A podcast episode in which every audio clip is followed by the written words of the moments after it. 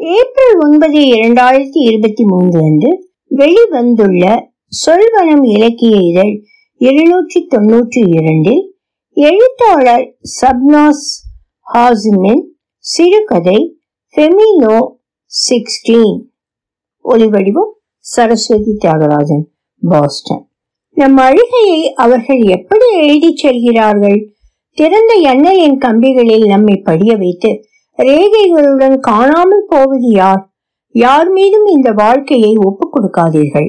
அவர்கள் யாரும் உங்கள் மீது கரிசனையை எடுத்துக்கொள்ள அவ்வளவு சிரத்தை எழுப்பவர்களாக தன்னை விடவும் உங்களை முற்படுத்துவதை ஆதரிப்பவர்களாக இத்தனை நாட்களாக அன்பென்ற பெயரில் பிரியமென்ற பெயரில் நீங்கள் கொட்டியதையெல்லாம் கணக்கெடுத்துக் கொள்பவர்களாக அவர்களை நீங்கள் இதய சுத்தியாக நம்பி விடாதீர்கள் உறவின் கோடுகள் மெலிதானவை மட்டுமல்ல எப்போது வேண்டுமானாலும் வளை வளைத வளைதக உடையன.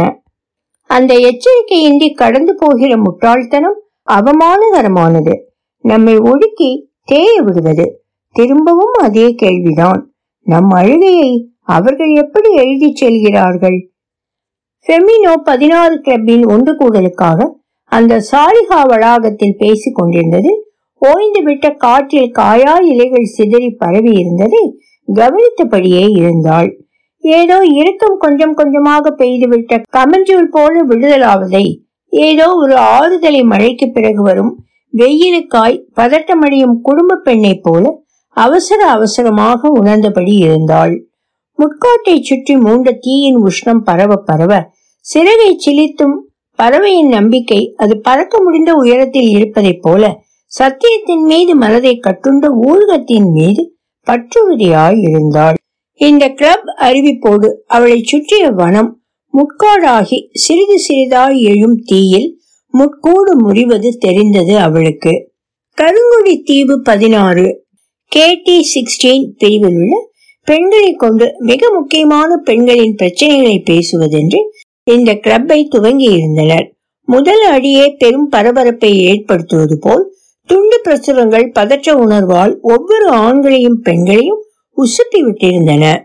அவள் சிறு பிராயத்துக்கு செல்வது போல கண் பார்வையை சுழற்றி வகுப்பறைகளை சுற்றியிருந்த அந்திமந்தார செடிகளை மூன்றாம் மாடியின் ஆறு ஏ வகுப்பின் ஓட்டு புறாக்களை அவற்றின் பஞ்சு போன்ற இறகுகளை கோழி சாயமிட்டு அச்சு பதியமிட்ட நொக்ஸ் மர இலைகளை விளையாட்டு திடலின் இரும்பு குதிரையை முதல் பரிசு வாங்கிய கொங்குலீட்டு திடலை சயின்ஸ் லேப் முன்னால் பரத்தியிருந்த பரல் கற்கள் நடுவே மூண்டிருந்த கற்றாழை பற்றையை பார்த்தபடி இருந்தாள்.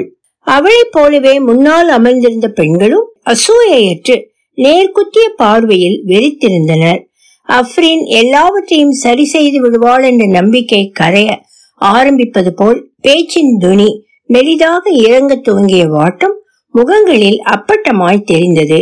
இதற்கு பிறகு இந்த வளாக வாசலில் கிளப் கூட்டங்களுக்கு அனுமதி கிடைக்காதென்றும் எல்லா திசைகளிலிருந்தும் நெருக்கடிகள் தீவனத்திற்கு திறந்துவிட்ட கோழிகளைப் போல் வரும் என்றும் அவர்களுக்கு தெரிந்திருந்தது. என் விழாவுக்கு பக்கத்தில் என்னை போல குமரும் என் சகோதரியே அதிகாலையில் நின்ற நிலையில் அழுதபடி நீ உன் இறைவனிடம் முறையிடுவதை இந்த ஆண்களிடம் சொல்லுவோமா? நம்மை சுற்றி சாட்சிகளாக உள்ள மரங்களையும் பூனைகளையும் நாம் சோறு வைத்த கருணையின் மேல் வாலாட்டும் நாய்களையும் கழுத்துகளை திருப்பாமல் வாசற்படியில் பார்த்தபடி இருக்கும் குருவிகளையும் துணை கழைத்துக் கொள்வோமா?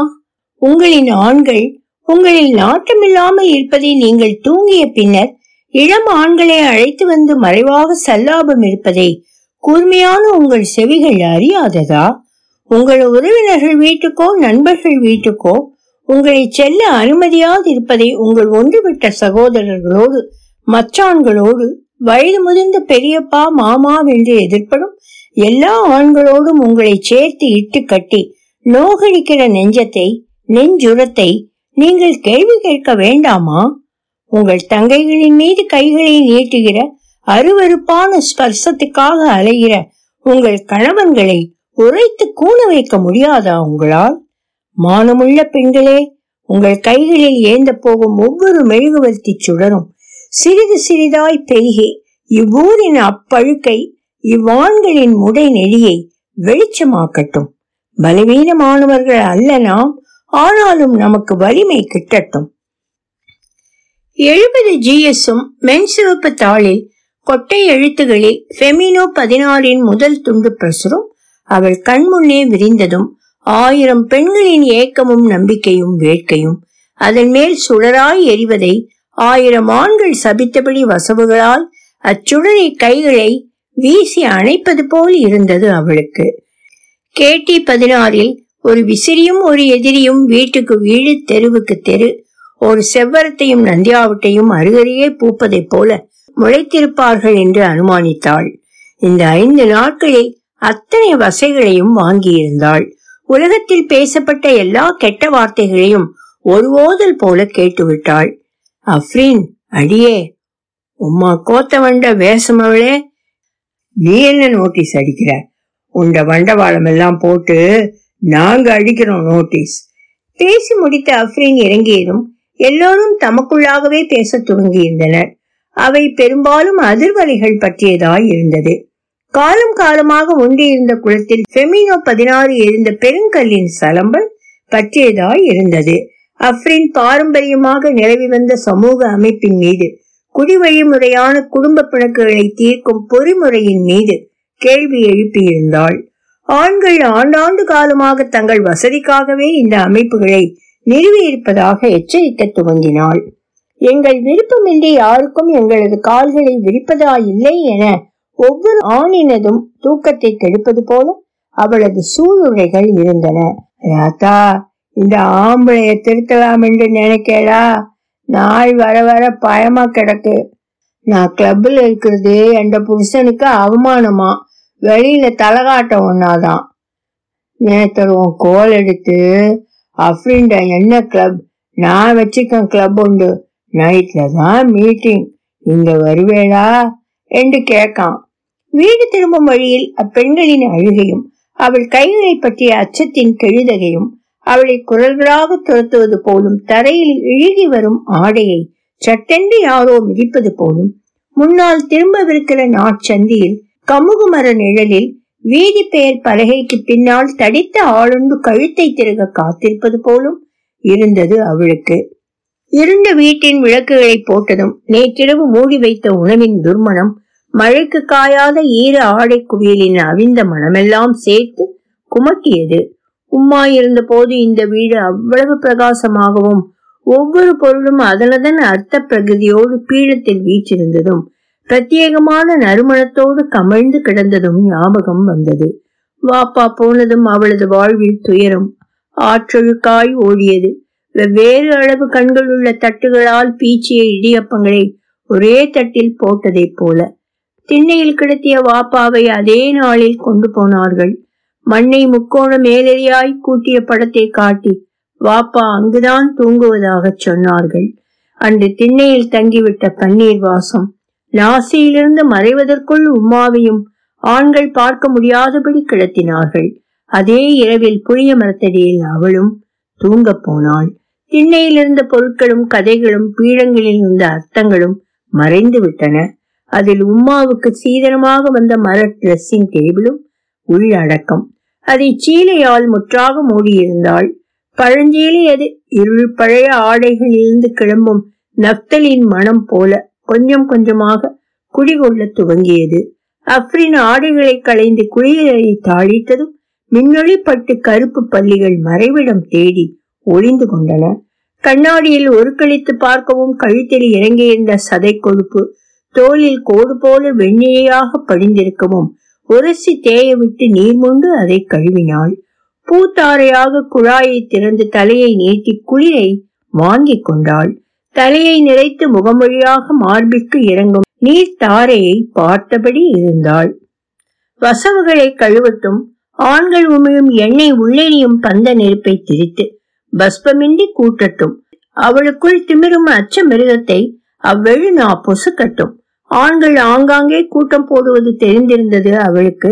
அவர்களை பொறுத்த மட்டிலும் பெண்கள் பேசாமடந்தைகள் ஒத்தி பேச துவங்கினால் காது கொடுக்க துவங்கி விடுவார்கள்.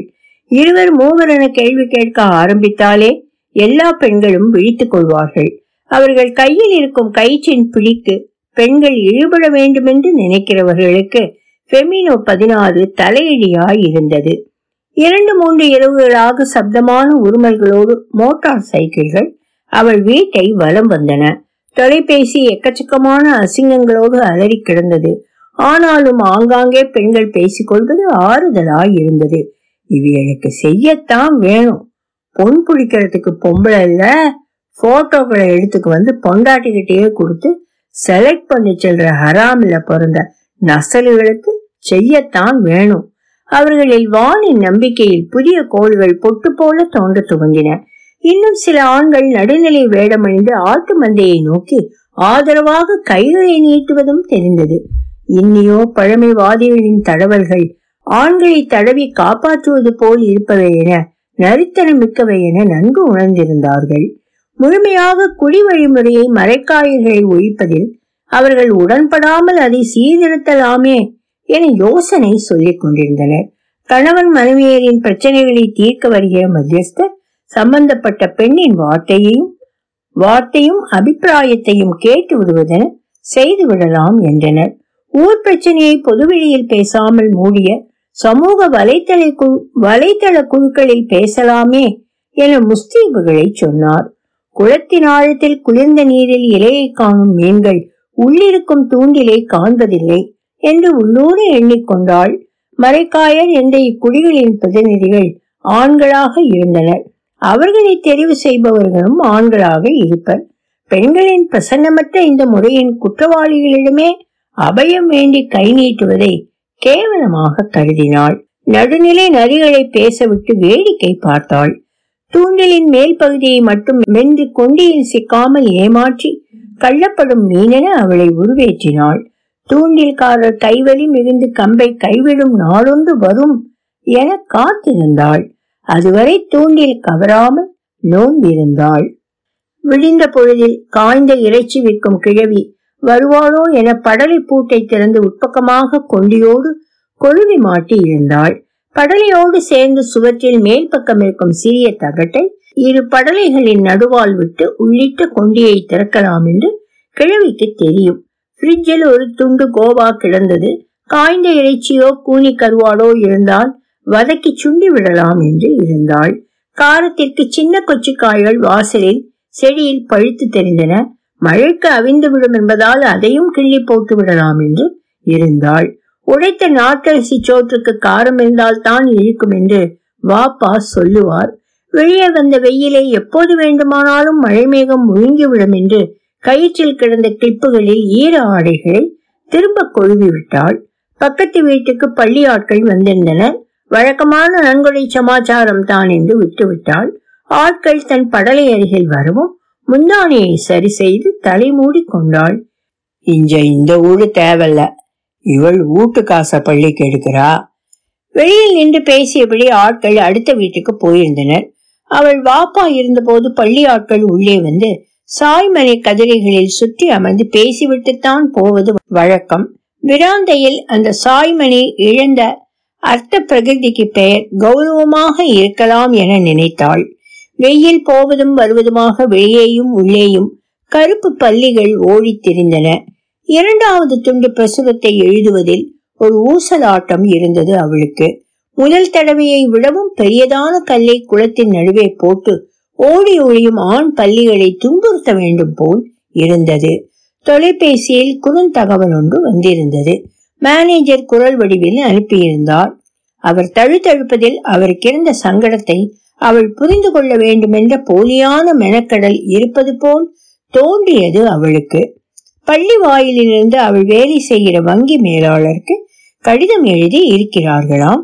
பாரம்பரியமான ஊர் விடயங்களில் தேவையில்லாமல் குழப்பம் ஏற்படுத்துவது பதற்றமான மோசடியான அவதூறுகளை இவ்வூரின் கௌரவமான ஆண்கள் மீதும் பள்ளி வாயில் நம்பிக்கையாளர் சபை உறுப்பினர்கள் மீதும் தொடர்ச்சியாக பரப்புவதென்று அனைத்து பள்ளி வாயில்களும் இணைந்து கையொப்பம் இட்டு முறைப்பாடு செய்திருக்கிறார்களாம்.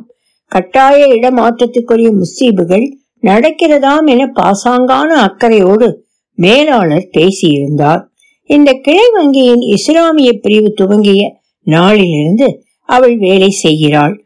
ஒவ்வொருவராக இருத்தி இஸ்லாமிய கடன் வட்டியின்றிய நிலையான வைப்பு அழகு என எல்லா சேவைகளையும் விளக்கி வங்கிக்கு ஆள் சேர்ப்பதில் அஃப்ரின் சாமர்த்தியமானவள்.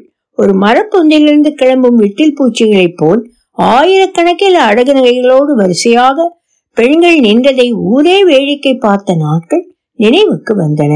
இப்போது ஓரிரு நாட்களில் நாத்தாண்டியா போக வேண்டும். அவளுக்கும் ஒரு மாறுதல் தேவைப்பட்டிருந்தது. அவளுக்கு வேண்டியதெல்லாம் தென்னம்பாளையின் மீது புகை வர தேவையான அளவு சிறு பொறிதான் இப்போது ஒரு சுடராக வளர்ந்திருந்த பெருமிதத்தோடே ஆயத்தங்களை செய்தாள். அவளுக்கென்றால் தென்னை மரச்சோலைகளின் நடுவே பழங்குளிரில் ஆளுயரப்படுத்தியிருக்கும் பரத்தி பன்றியில் பாலுண்ணும் பல குட்டிகளை பார்த்தபடி கொஞ்ச நாள் கால் நீட்டி காலத்தை அதன் துர் ஒழுங்கை நீவி சுரண்டி விட வேண்டும் போல. கரிமண்டிய ரொட்டி கல்லில் வேகும் தட்டு ரொட்டிக்காக கொஞ்ச நேரம் காட்டு வழியாக நடக்கிற காலாறல் தேவைப்பட்டது போல. அறையில் ஒருவரை ஒருவர் முகம் கொள்ள முடியாதபடி ஏழு பெண்கள் சுற்றி உட்கார்ந்திருக்கிறார்கள். முகங்களில் அவ்வளவு ராகத்தில் இல்லை. அவர்களின் கணவர்களின் சூது எளிமையாக இருந்தது. கார் சாவிகளை ஒரு டப்பாவினுள் அடைத்து குலுக்கிவிட்டு சீட்டெழுப்பாக மனைவியரை எழுமாற்றாக பகிர்ந்து கொள்வார்கள். என்று தெரிந்தே அறையில் நடுங்கியபடி இறைவனையே அழைக்கிறார்கள். இப்படி பல கொடுங்கோன்மைகளாலே சூழ்ந்த இவ்வூரிலிருந்து என்னை வெளியேற்றலாம். நான்கு பொட்டைகள் பேசியதற்காக தொடை நடுங்கி அலறி திரியலாம். ஆனாலும் அவர்கள் பொறியை பற்றி கொண்டார்கள். என்றாவது ஒரு நாள் உடுத்த உடுப்போடு படுத்த பாயோடு உங்களை அடித்து விரட்டி நடுவீதியில் அசிங்கப்படுத்துவார்கள். நீங்கள் நயமாக களவாண்ட வெளிச்சத்தை பிடிந்து விடுவார்கள். மோசமான ஆண்களே கடினமான இருள் உங்களுக்காக காத்திருக்கிறது. பூட்டை வெளியால் பூட்டிவிட்டு மாமாவிடம் சாவியை நீட்டினாள். மாமா முகத்தை சரிவர பார்க்காமலே ஆட்டோக்காரனிடம் புத்தளம் பஸ்ஸுக்கு வழி சொல்லிக் கொண்டிருந்தார். சரிவர முகச்சவரம் செய்யாத மாமாவுக்கு யோசனை இருப்பது தெரிந்தவளுக்கு மாமாவிடம் அவள் இழந்த அர்த்த பிரகதிக்குத்தான் சொல் பிடிபடவில்லை. ஒளிவடிவம் சரஸ்வதி தியாகராஜன். பாஸ்டன்